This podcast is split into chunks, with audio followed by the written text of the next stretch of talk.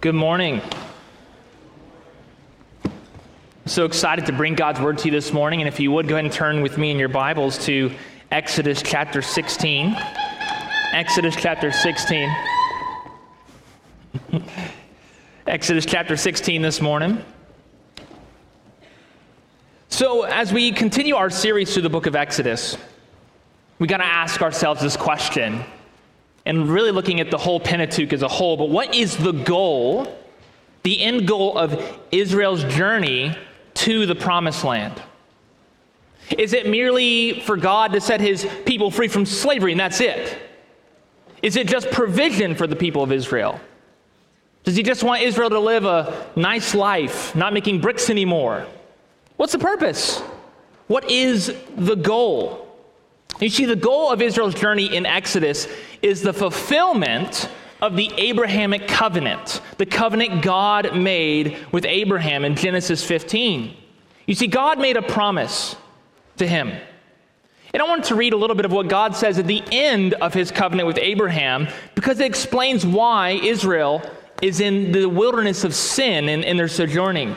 In Genesis 15, it says this starting in verse 13 Then the Lord said to Abram, Know for certain that your offspring will be sojourners in a land that is not theirs, and will be servants there, and will be afflicted for 400 years. But I will bring judgment on the nation that they serve, and afterward it shall come out with great possessions. As for you, you shall go back to your fathers in peace. You shall be buried in a good old age. And they, the people we're talking about in our text today. And they shall come back here in the fourth generation, for the iniquity of the Amorites is not yet complete. Notice here even that language, know for certain. And why was it certain? Well, part of the Abrahamic covenant, it was only conditioned upon God, not upon God and Abraham. Abraham was put to sleep, as you might remember. And so the fulfillment of the covenant only relied upon one party, and that is God. God alone. And so he tells them, well, God is going to keep his word no matter what. So you can know for certain what's going to happen. They're going to go to Egypt, they're going to be slaves, but I'm going to bring them out. And so we find ourselves in this text today, a part of that journey. So the big question to put before you is this Does God keep his promises? Does God keep his promises? God made a promise in Genesis, Genesis 15 to Abraham, and he kept it. This Exodus journey proves that God is keeping his promises to Abraham. So if you agree that God keeps his promises, then you might respond, Well, of course. I'd answer that question with a yes and amen. I love God. I've trusted in Christ. He's been so faithful to me, I could never doubt God. I trust in him alone. But then if you, like me, have a sinful flesh. You might grumble about what's happening in your life, what's happening in your home or at your work. And you don't bring it to the Lord in prayer. You don't go to God with your need. You grumble. And recognizing what you're going through, listen, it's no surprise to God. God is not shocked, like, oh no, you're going through this? I had no idea. God's sovereign. He sees and knows all things. That's what omniscience means. He knows everything. Omnipresent, He's everywhere present. He knows a word before it comes to your mind or comes off your tongue. God is not surprised by our trials. So, the greatest danger for you is that you lose sight of who God is as the promise keeping or covenant keeping God. Maybe today you've come into the service and you're not a believer in Christ. You're a skeptic or you're an objector, doubting God's word. And maybe you come in here reluctantly today. Maybe you don't know God or you're not sure if God keeps his promises. You might be a believer who's just doubting. Well, I hope the narrative of today's text and the gospel will help you see that you can turn to the Lord and trust in him. That if you're an unbeliever, you can turn from your false idols and false gods and turn to the true living God. If you're a believer, to renew your love for God and your trust in Him. So it's essential here to ask, to remember this question as we go throughout Does God keep His promises? As we think about our text today and the truthfulness of the gospel, I think of this quote from C.S. Lewis, where C.S. Lewis said, Christianity, if true, is of utmost importance. If false, of no importance. The one thing it can't be is mildly important. So today, I hope you'll consider the Lord if you're an unbeliever. I hope you'll consider the truth of who God is today. So, as we think about this glorious inheritance that awaits us as believers in heaven, we find ourselves on a journey spiritually that looks much like what the journey of Israel was on in Exodus. And we could be and act much like the people of Israel did on their way. We could become grumblers. We will see in this text the centrality of the sovereign, sovereign rule of Yahweh. Yahweh is the personal name for God, meaning I am who I am, or I will be whom I will be. In some translation, it probably shows up the word Lord in all caps, L O R D.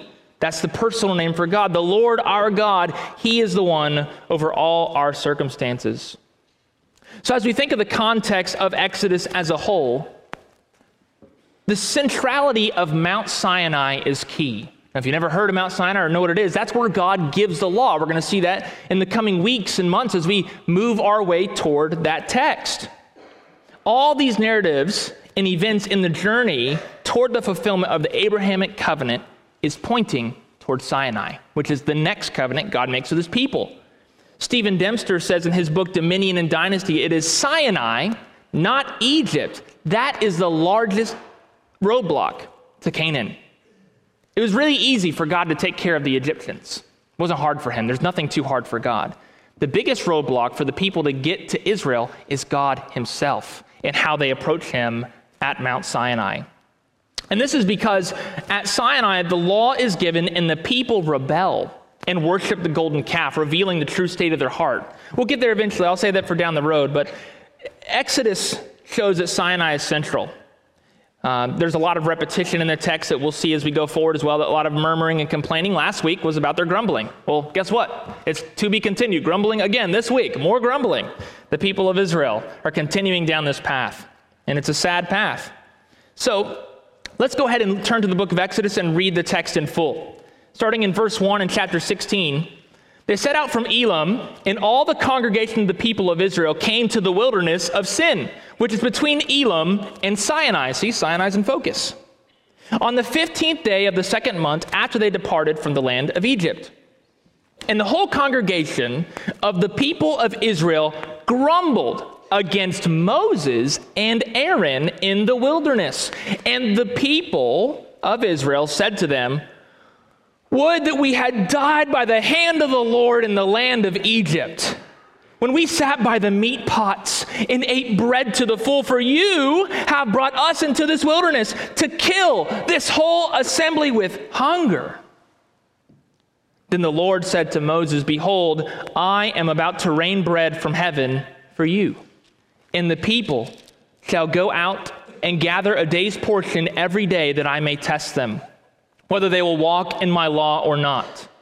On the sixth day, when they prepare what they bring in, it will be twice as much as they gather daily. So Moses and Aaron said to all the people of Israel, At evening, you shall know that it was the Lord who brought you out of the land of Egypt. And in the morning, you shall see the glory of the Lord, because he has heard your grumbling against the Lord. For what are we? That you grumble against us. And Moses said, When the Lord gives you in the evening meat to eat, and in the morning bread to the full, because the Lord has heard your grumbling, that you grumble against him, what are we? Your grumbling is not against us, but against the Lord. Then Moses said to Aaron, Say to the whole congregation of the people of Israel, Come near before the Lord, for he has heard your grumbling. And as soon as Aaron spoke to the whole congregation of the people of Israel, they looked toward the wilderness, and behold, the glory of the Lord appeared in the cloud. And the Lord said to Moses, I have heard the grumbling of the people of Israel. Say to them, At twilight you shall eat meat, and in the morning you shall be filled with bread. Then you shall know that I am the Lord your God. In the evening, quail came up and covered the camp, and in the morning, dew lay around the camp. And when the dew had gone up, there was on the face of the wilderness a fine, flake like thing, fine as frost on the ground. And when the people of Israel saw it, they said to one another, What is it? For they did not know what it was. And Moses said to them, It is the bread that the Lord has given you to eat. This is what the Lord has commanded gather of it, each one of you, as much as he can eat. You shall take each an omer according to the number of the persons that each of you has in his tent. And the people of Israel did so. They gathered some more, some less. But when they measured it with an omer, whoever gathered much had nothing left over. Whoever gathered little had no lack. Each of them gathered as much as he could eat. And Moses said to them, Let no one leave any of it over till the morning. But they did not listen to Moses. Some left part of it till the morning, and it bred worms and stank. And Moses was angry with them. Morning by morning they gathered it, each as much as he could eat. But when the sun grew hot, it melted. Today, if we we're to summarize the main idea and a point, it's this we must see God's glorious grace in his provision for his stubborn people. We must see God's glorious grace in his provision for his stubborn people so that we might be instructed in righteousness. So that we might be instructed in righteousness. I'll read that as a whole one more time in case you're a note taker. We must see God's glorious grace in his provision for his stubborn people so that we might be instructed in righteousness. So, the first reason we must see God's glorious grace in his provision is because this when we grumble, God hears it. When we grumble, God hears it. As we see in the beginning of this text, this takes place in the wilderness of sin between Elim and Sinai.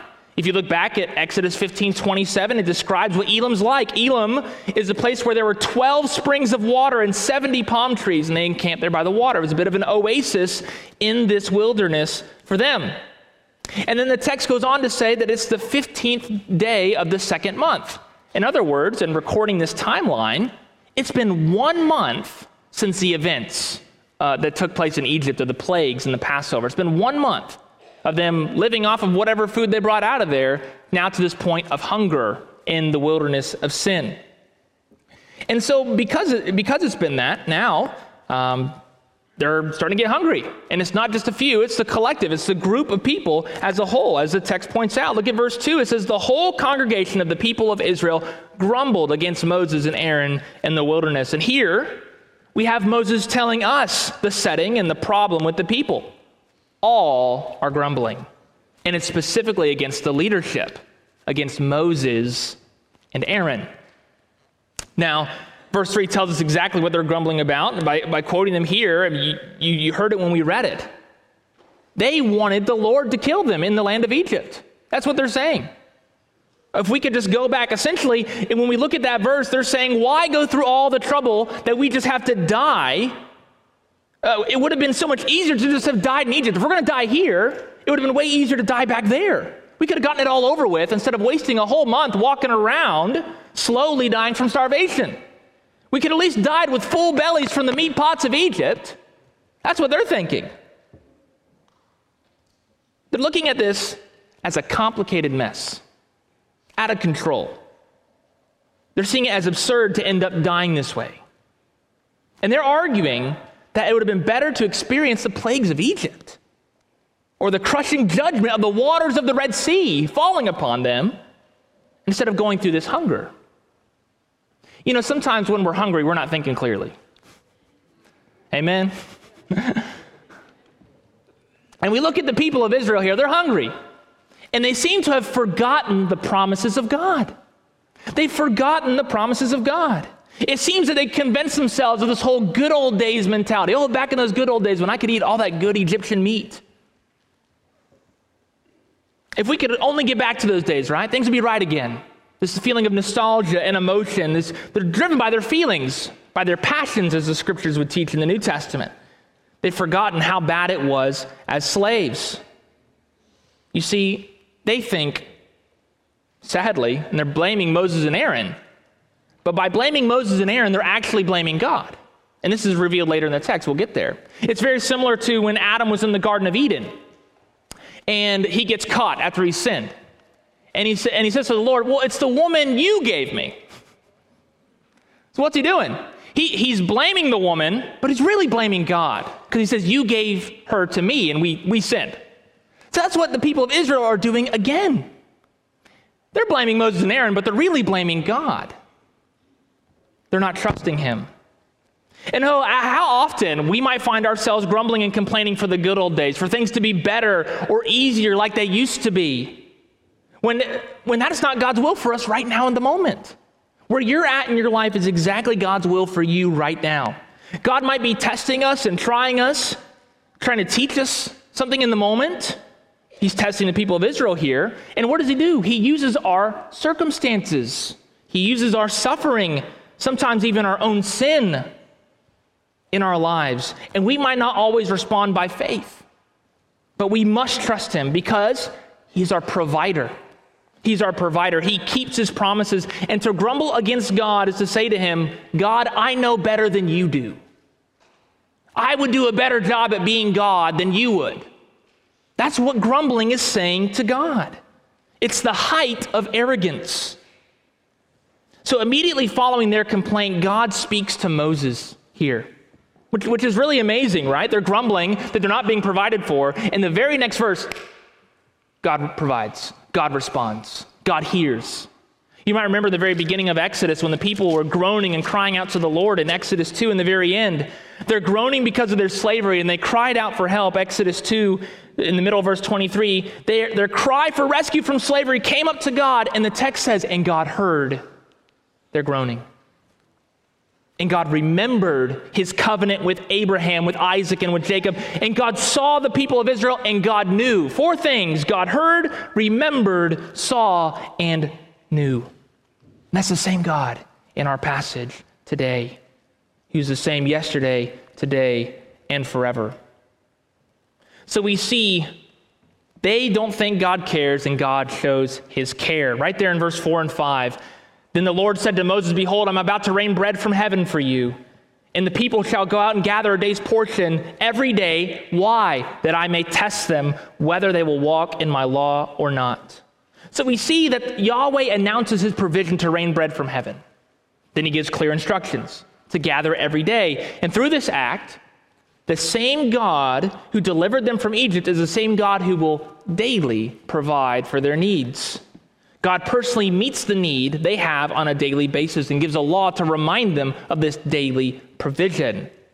As one commentator said, God was teaching them a concept that He was their ultimate provider, the one who from heaven gave them not necessarily what they expected, but what they really needed. Thus, his satisfying them with the bread of heaven becomes a theme of Scripture that not only refers to the manna described in this account, but to the ultimate provision of eternal sustenance in Christ Himself, the bread from heaven. You see, this is a reminder to us as believers that we need the gospel daily. We need to proclaim the truths of the gospel to ourselves. I know I need to. Life is full of difficult circumstances and trials. So we must look to the Lord for satisfaction. Psalm 107:9 says, "You satisfy the longing soul, and the hungry soul you fill with good things." So, beloved, go to the Lord in his word and rest in him. So why does God give them this instruction as specific as he does in this text to gather daily? What said, he said that I may test them, that I may test them whether they will walk in my law or not. So God desires to use this gift as a test, to test the people's willingness to obey him. Are they going to listen? He's showing them through this whether the people will be inclined to obey the law that he's going to hand down at Sinai. So, once again, this is pointing to the future. This is pointing to what he's about to do. And the big question is this Do you, Israel, want to be God's covenant people? Do you want to enter into covenant with me? This is the picture here. So, in a, in a, little way, this test is like a pop quiz for the people of God. Here, here you go. I haven't given the Sabbath command yet, the fourth commandment. That's going to happen at Sinai. But here's a little quiz Do you want to be my people? Do you want to enter into covenant with me? And what does he do? In this test, he's revealing the true states of their heart, almost like as a warning. before they get there and before they worship the golden calf and don't trust in him for provision. Because remember, they look at the calf and they say, This is the God who got you out of Egypt. Giving the credit to someone it's not due, the glory to someone it's not due. The provision and the glory for that provision belongs to the Lord God alone. So, this covenant at Sinai is different from the covenant God made with the patriarchs. The Sinai covenant, both parties are involved together in making this covenant, whereas God only had specific conditions for himself for the Abrahamic covenant. The conditions for the people of God in the Sinai covenant boil down to this real simple, okay? Obedience leads to blessing and fullness of life, disobedience to curse and death. It's that simple. Read the end of Deuteronomy, you'll see it laid out in a list of blessing and a list of curses. That is a, a short summary of the covenant. As, as Stephen Dempster goes on to explain, he says the purpose of this covenant at Sinai is that an obedient Israel may bring God's creation blessing to the world. If Israel obeys the divine commandments, it will become God's treasured possession among all the peoples, a kingdom of priests, a holy nation. So, part of God's covenant law with his people it, it, here is meant by observing the Sabbath. He ex- explains that in verse 5. On the sixth day, when they prepare what they bring in, it will be twice as much as they gather daily, foreshadowing the fourth commandment. As one commentator succinctly says when he observes, he says this This rule looks both forward and backward in testing Israel's faith in God's provision. How does it look backward, you might ask? He goes on to say, It looks backward to the creation account, which specifies that God himself rested on the seventh day. It looks forward to the revelation of the fourth commandment as well, end quote. Essentially, they're learning to obey in advance. He's providing for them guidance and how to practice it here. Then, immediately following this command, what do we see next? Look at the text.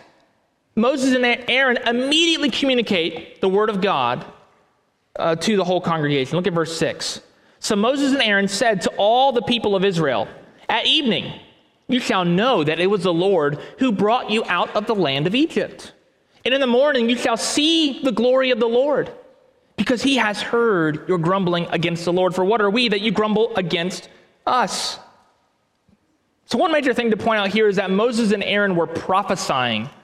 They were communicating the supremacy of Yahweh over all the false gods in the polytheistic culture that the Israelites had found themselves in when they were in Egypt. In other words, a way to maybe say this differently tonight you shall know that it was the Lord Yahweh who brought you out from the realm of the false gods who are not gods. They didn't provide for you like I have. I'm going to provide for you. That's what God is saying in this powerful picture with, with what providing the meat for them. So, this event of provision reminds them of who their God is, just like the plagues reminded them of who their God is versus the Egyptian gods. He provided for them and sustained them for 400 years. He protected them through each plague. He provided them with silver and gold when they plundered the Egyptians without lifting a sword. He provided escape through the Red Sea. He provided drinking water at Marah. And now he will provide food. God provides for his people. Now, I know Lewis loves to do this, so I'm going to do it too, okay? I'm going to call timeout, okay? Um, Notice the evening and morning pattern in the text. The evening and morning pattern in the text. Evening is mentioned first, then morning. That might sound really familiar to you if you know your Bible. Genesis 1. Genesis 1 in the creation account. It was evening and morning the first day. It was evening and morning the second day. Very similar pattern. I, I, that's not an accident. The Holy Spirit is the author of Scripture. And it seems that the Lord's communicating here that their gathering of manna isn't something taking place over thousands of years, maybe. Uh, the same words for evening and morning and for day are the same used in Genesis 1. In other words, day means day, not thousands of years. So, yes, I just said young earth creationism is biblical. Uh, so, scripture is consistent. So, timeout over, side note, okay? But uh, scripture is consistent, evening and morning, the first day. So in verse 7, when speaking of morning, they say, The people shall see the glory of the Lord. Notice right away this focus on the glory of the Lord. This is the first time this phrase is used in the Hebrew Bible.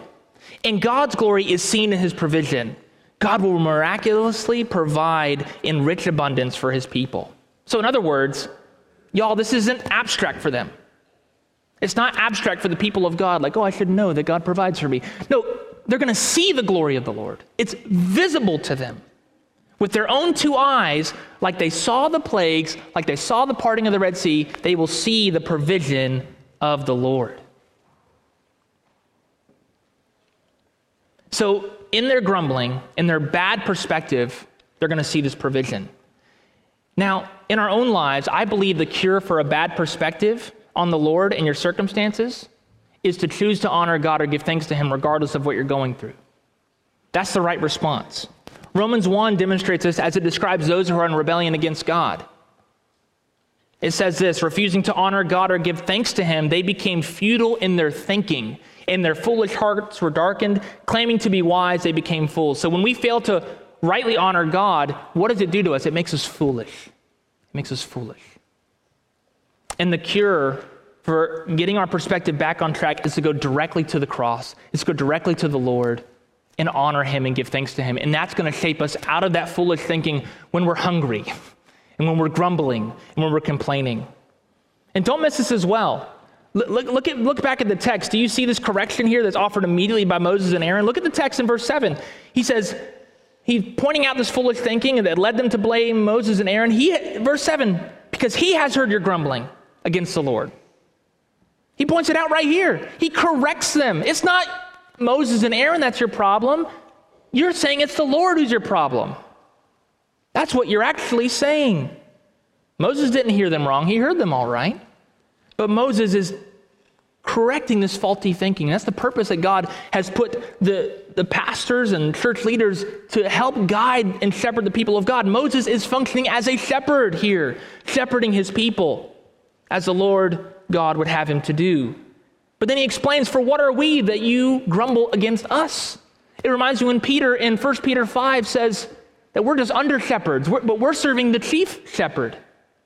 We're going to get it wrong sometimes, but look to the Lord and trust in Him as the chief shepherd. Don't grumble against us. Look to the Lord. Now, in verse 8, Moses in many ways repeats what he said in verse 7. Notice he says in verse 8, And Moses said, When the Lord gives you in the evening meat to eat, and the morning bread to the full, because the Lord has heard your grumbling that you grumble against him, what are we? Your grumbling is not against us, but against the Lord. So he is, verse 7 declared they would know God brought them out of Egypt. And verse 8 demonstrates how in the evening God is going to give it to them. He's reiterating this. Verse 7 says they will see the glory of Lord of the Lord. And verse 8 says, explains that in the morning they're going to eat the bread to the full. He's been building this up, he's breaking it down for them. So, in short, three things here. They're going to eat this meat and bread because one, God graciously provides it for them. God graciously provides it for them. Number two, God has heard their grumbling. And number three, God has decided to test them. Number one, God graciously provides it for them. Number two, God has heard their grumbling. And number three, God has decided to test them. So we are reminded in this section that the prophets of God, while revered men for their position and their role in bringing God's revelation to his people, they are mere instruments in the hand of the Lord.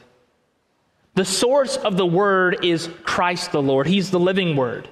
So when someone disregards the prophets or the apostles, they are disregarding God. Paul does this in the New Testament in 1 Thessalonians chapter 4 verse 3 when he's trying to help people understand the role of sanctification and the role of how they should handle their bodies. In 1 Thessalonians 4 3, it says, For this is the will of God, your sanctification, or a big word meaning that you be set apart and holy for his purposes.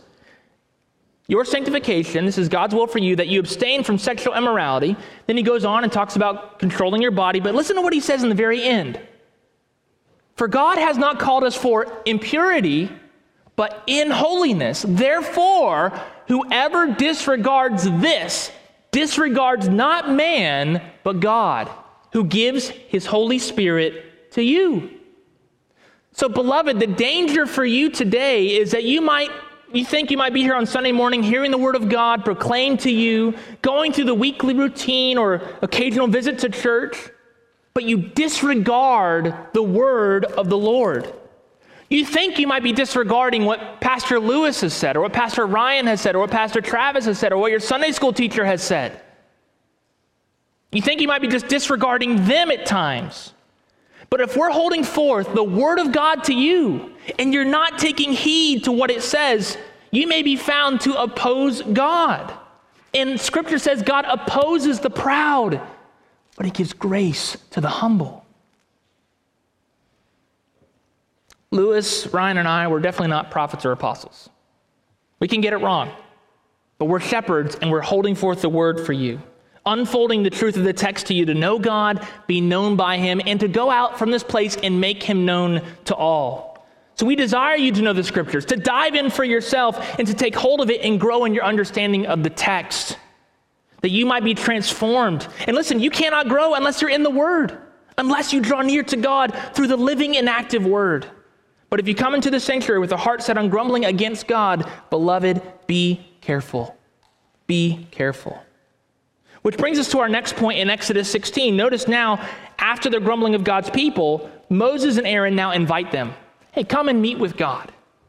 Let's meet with God about it. Look at the text, verse 9. Then Moses and Aaron, Moses said to Aaron, Say to the whole congregation of the people of Israel, Come near before the Lord, for he has heard your grumbling. You see, Moses uses Aaron again as a spokesperson and tells him to say to everyone to come near before the Lord. And this invitation uh, to all, it communicates that all were partaking of the grumbling and complaining, not a select few. And this invitation to come near before the Lord, as one commentator says, it essentially means this.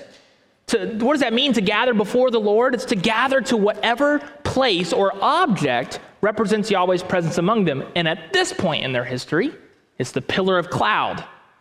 Remember, they were led by a pillar of fire by night and a pillar of cloud by day. Well, in this scene, if we're to imagine ourselves in the wilderness of sin between Elim and Sinai, what's leading them to Sinai? The pillar of cloud. And so we got to go there in our minds and our imagination to say, that's where the presence of the Lord was for the people of God.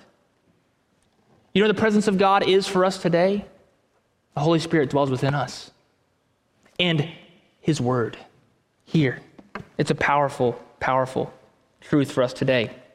So as we look at this text, they're drawing near to the pillar of cloud because, as Aaron makes known to them, he has heard your grumbling. God is paying close attention to his people, so he's going to give his response. And this is not just a feast for Israel. Hey, come and eat some manna and quail. God is testing them. He's heard their murmurings. And now he's saying, let's come and talk about it. He wants to see you. He's scheduled an appointment. So, the second reason that we must see God's glorious grace and his provision as we see from verse 9 and going into verse 10 is that is this is that God desires for his people to know him. God desires for his people to know him. Yes, we must see God's glorious grace and his provision because when we grumble God hears, but also God desires for his people to know him. Look down at verse 10 with me. It says, "As soon as Aaron spoke to the whole congregation of the people of Israel, they looked toward the wilderness." We don't know if this is like behind them, but it's not the direction they're facing with Aaron at least. And so they looked toward the wilderness, and behold, the glory of the Lord appeared in the cloud, the pillar of cloud that led them. And the Lord said to Moses, I have heard the grumbling of the people of Israel. Say to them, At twilight you shall eat meat, and in the morning you shall be filled with bread, and you shall know that I am the Lord your God. So, we see here the glory of the Lord appearing. God is present in this moment and really, it's, it's a marvelous thing because this is the first time God speaks from the pillar of cloud before the people. He has communicated that his presence was in the cloud by day and fire by night, but now God is speaking from the cloud. God gives a command as to what Moses is to say regarding the meat and bread to demonstrate to them that they then shall know that I am the Lord your God. God desires for his people to know him. In verse 13 to 15, we see this response of the people of God to this miraculous provision. Look at verse 13 and 15. In the evening, quail came up, it covered the camp. And in the morning, dew lay around the camp. And when the dew had gone up, there was on the face of the wilderness a fine flake like thing, fine as frost on the ground. When the people of Israel saw it, they said to one another, What is it? For they did not know what it was. So this text is essential, essentially just giving us an account of what went down here. When we see the language here, it's evident that a miraculous event is taking place. For example, it says the quail covered the camp. It's covered the camp. So imagine waking, waking up in the morning, coming out, stretching from the tent, and like, whoa, okay, you know, there's, there's a lot of quail out here. It's covered the entire camp. It's all over my tent. It's all it's it's filled those pots and those pots and those pots. It's everywhere. Quail is everywhere. God has abundantly provided. That's the picture here. God has abundantly provided. You can't look anywhere in the camp and not find quail. You have plenty. That's the, really the picture here. So, in other words, I have a lot more than the pots of Egypt. I have quail for you. I'm providing for you. Now, when it came to the morning dew and the manna was found, after the dew was gone, the people of God didn't know what to think of it. In another passage of scripture, it calls uh, manna angel food because of what's coming from above, it's coming from heaven. And literally, they said, What is it? And that's actually in the Hebrew, literally its name. What is man? And then is it is uh. So it's manna. What is it? So they're looking at it and they're calling it, What is it? That's the actual name it has. What is it? And so manna is given to them, and, and there's no question about it here. A miracle took place. And God provided for the people, and they were stunned by what it was. It was a miracle, it was beautiful. So, in this text, we see that God's promises are being fulfilled in spite of their grumbling and sin. That God, on the basis of his promise with Abraham, provides for them. It's not because they grumbled and, you know, you, you, we know that's like, right? You, you have a child and sometimes they might grumble. And the temptation, if you want the grumbling just to stop, right, you give them exactly what they want, right? But what happens? You don't teach them to not grumble. And, they, and then they learn, oh, if I grumble, I can get exactly what I want, right? If I whine and fuss, I'll get exactly what I want. That's not what's happening here. God's not giving in to these like demands of the people of Israel. God's being faithful to his covenant with Abraham, and he hears their grumbling, and he's definitely not proud of it. He's definitely using this as a test for them. That's what he's already said. It's a test for them. So we see here now the third reason that we must see God's glorious grace and his provision is because of this God desires for his people to obey him. So not only does God desire for his people to know him, he desires for his people to obey him, which leads us to the rest of our passage today. In verse 15, Moses he continues with his response to their bewilderment. And Moses said to them, It is the bread that the Lord has given you to eat. Moses immediately answers, answers their question with the proclamation that God has gloriously provided for them even when they did not deserve it one bit.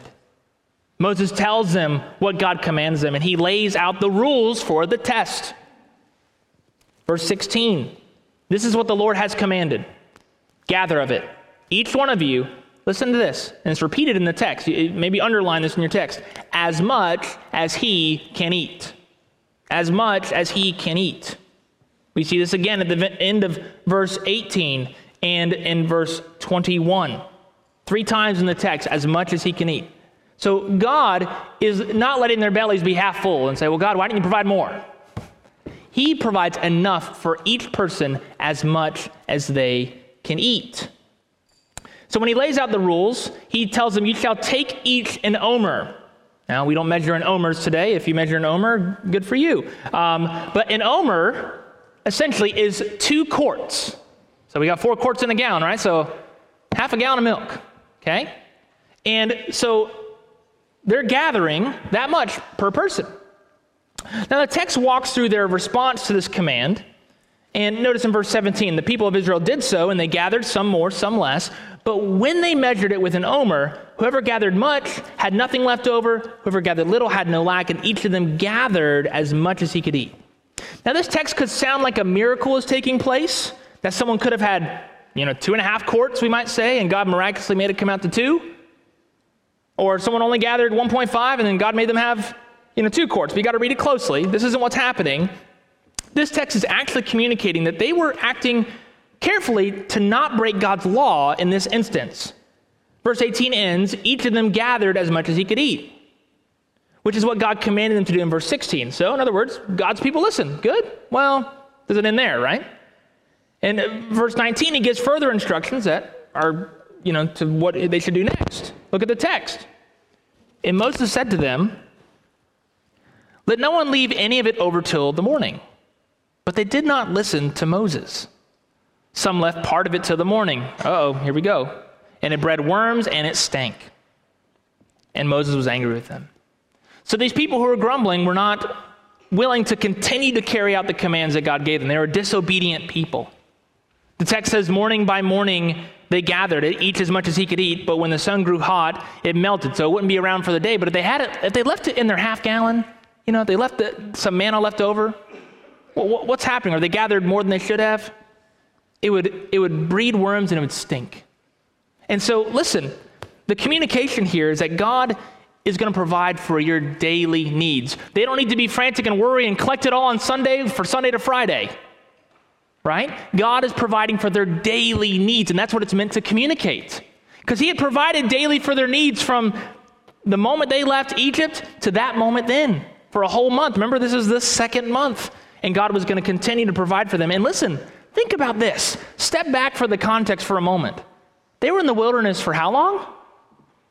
40 years. And God did this every day, except for the Sabbath. Every day. So, what's amazing about this scene is that after seeing this miracle, after their grumbling, in their stubbornness or laziness, they don't listen. They don't listen. It's sad. And often we find ourselves there, don't we? But as we as we take this text and we and we think about what's happening here and who God is, God is a provider. He is Jehovah Jireh, our provider. And as we think about God's ultimate provision of eternal sustenance, it comes from Christ alone. Turn with me in your Bible to John chapter 6. And in John chapter 6, we see our text today from the lips of Jesus and how Jesus communicates to the people of Israel who he is. Starting in verse 31 in John chapter 6. In verse 31, it says, Our fathers ate the manna in the wilderness. As it is written, He gave them bread from heaven to eat. So, our text today.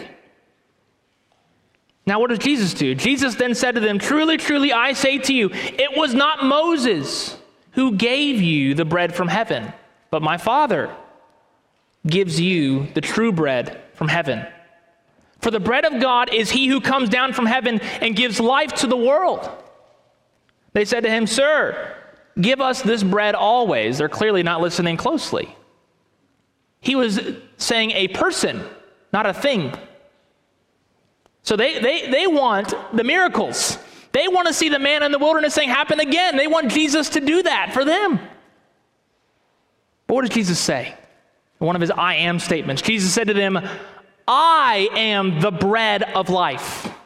So, in other words, I'm the one who came down from heaven. It was me. It is me. I am the bread of life. Whoever comes to me shall not hunger. Whoever believes in me shall never thirst. But I said to you that you have seen me, and yet you do not believe. All that the Father gives me will come to me, and whoever comes to me, I will never cast out. For I have come down from heaven not to do my own will, but the will of him who sent me. And this is the will of him who sent me, that I should lose nothing of all that he has given me, but raise it up on the last day. For this is the will of my Father, that everyone who looks on the Son and believes in him should have eternal life, and I will raise him up on the last day. So the Jews did exactly what the people of Israel did in Exodus 16. Look at verse 41. The Jews grumbled about him. You'd think they knew the people of Israel grumbled, and look at him going and grumbling again.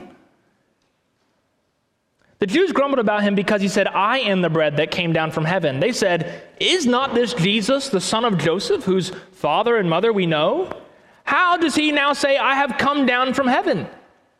Well, Jesus answered them, Do not grumble among yourselves. No one can come to me unless the Father who sent me draws him, and I will raise him up on the last day. It is written in the prophets, and they shall all they will all be taught by God. Everyone who has heard and learned from the Father comes to me.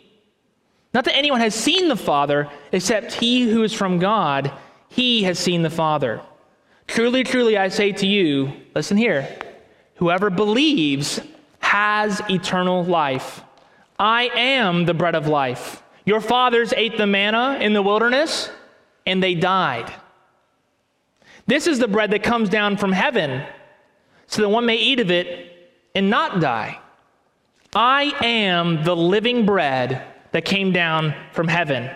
If anyone eats of this bread, he will live forever. And the bread that I will give for the life of the world is my flesh. The Jews then disputed among themselves, saying, How can this man give us his flesh to eat? So Jesus said to them, Truly, truly, I say to you, unless you eat the flesh of the Son of Man and drink his blood, you have no life in you. Whoever feeds on my flesh and drinks my blood has eternal life, and I will raise him up on the last day. For my flesh is true food, and my blood is true drink. Whoever feeds on my flesh and drinks my blood abides in me, and I in him. As the living Father sent me, and I live because of, because of the Father. So whoever feeds on me, he also will live because of me. This is the bread that came down from heaven, not like the bread that the fathers ate and died. Whoever feeds on this bread will live forever. You see, what Jesus is talking about here is the fact that using this picture of the manna in the wilderness, that he is the one that can cause them to live forever, eternal life, believing in him, eternal life. And what does he do at the Lord's Supper? He holds the bread up and says, This is my body broken for you. Do this in remembrance of me. So it's always to remember that sacrifice. It's, it's not that someone is participating in grace and that the substance of Christ is in the actual elements. It's none of that. It's that Christ is communicating a picture of what's going to happen to his body in John 6. He's looking forward and pointing forward that the fact that he's going to give his life, he's going to, in his flesh, he's going to be crucified. That's going to provide for their ultimate need of salvation and eternal life. It's a beautiful picture of the gospel. And so maybe today you're in here and you're seeking satisfaction in all these other things. You're seeking satisfaction in the lust of your eyes and whatever you see and want to chase after, or the lust of your flesh and whatever you could fill your belly with to make you feel good, but it's never enough. It always runs dry, it always runs empty. Or maybe the pride of your own life and possessions and thinking great of yourself versus looking to the Lord and humbling yourself before Him in His magnificence. If that's you today, I want to plead with you to look to Christ, to accept and eat the bread of life, meaning believe in Christ, trust in Him alone. He is only the, the only one worthy of your worship because He died in your place, He rose again from the grave. And this is a picture that's just the most beautiful of all. Nothing compares to the love of Christ. Nothing compares to the provision of God in Christ Jesus. And so, my plea to you, if you're here today, is to hear that truth and respond rightly in repentance and faith. To look to Christ and not your own efforts. My works are never enough, they'll never be enough. The scriptures say that my righteousness is as filthy rags. So, look to Christ and humble yourself. I think of also, as we think of this passage and think about the main idea here, that we, we must see God's glorious grace and his provision so that we might be instructed in righteousness. I think of 1 Corinthians chapter 10. And let's turn there in 1 Corinthians 10 and we'll close. In 1 Corinthians 10, we see this Israel wilderness journey mentioned here in this chapter and it's given for a reason. It's a warning against idolatry. Look at verse 1 For I do not want you to be unaware, brothers, that our fathers were all under the cloud, and all passed through the sea, and all were baptized in the Moses in the cloud and in the sea, and all ate the same spiritual food, and all drank the same spiritual drink, for they drank from the spiritual rock that followed them. The rock was Christ. Nevertheless, with most of them, God was not pleased for they were overthrown in the wilderness. Now, these things took place as an example for who? For us. Why? That we might not desire evil as they did. Do not be idolaters as some of them were. As it is written, the people sat down to eat and drink and rose up to play. We must not indulge in sexual immorality as some of them did. And 23,000 fell in a single day. We must not put Christ to the test as some of them did and were destroyed by serpents, nor grumble as some of them did and were destroyed by the destroyer. Now, these things happened to them as an example, but they were written down for our instruction, on whom the end of the ages has come. Therefore, let anyone who thinks that he stands take heed lest he fall. No temptation has overtaken you that is not common to man. God is faithful, and he will not let you be tempted beyond your ability. For the temptation, he will also provide the way of escape that you may be able to endure it. So, therefore, my beloved, flee from idolatry. We look at this passage, and it's a helpful warning to us. We don't want to grumble. The people of God grumbled, but what happened? As they continued and persisted in their grumbling, they were destroyed. In other words, you might say today, I'm a believer in Christ, but if you persist in sin, if you persist in sin, it may be the case that you are not, in fact, a believer if your conscience is not pricked by being bothered by that sin.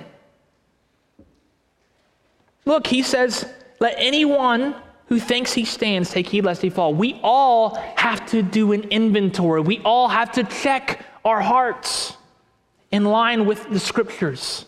So, beloved, as you come this morning, how have you come? How have you gathered near to the Lord to hear from him? Yes, it's not a pillar of cloud, and you didn't wake up with manna on your front lawn this morning, but we have a miracle, the text of Scripture right here. We have the Word of God right here, and it warns us sufficiently to say, don't fail the test. Don't go to idolatry, but go to the God who saves. We must humble ourselves before God.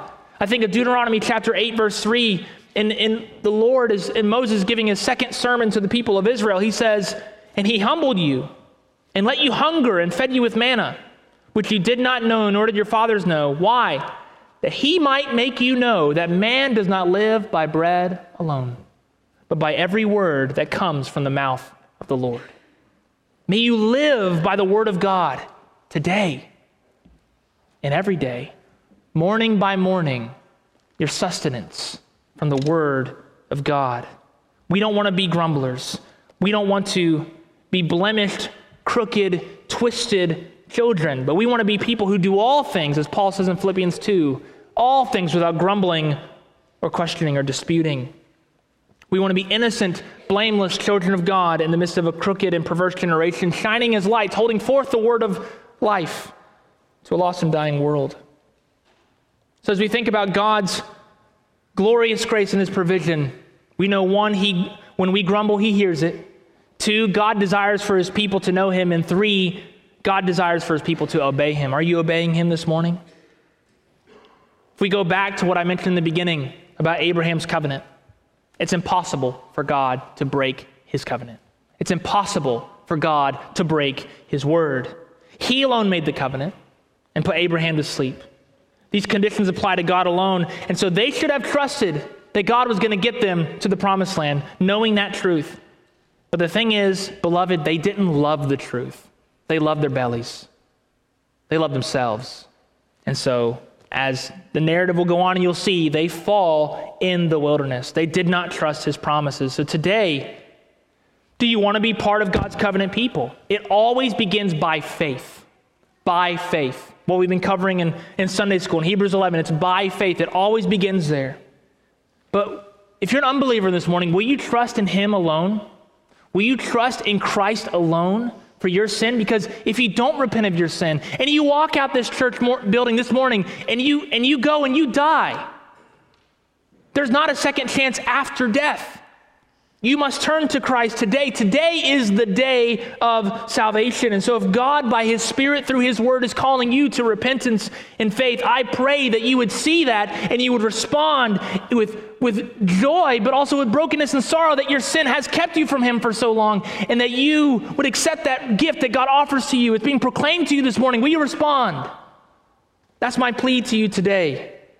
Remember, no one who ever comes to me will ever be cast out. We just read that in John 6. You can have trust and assurance from the bread of life, the only one who can satisfy you.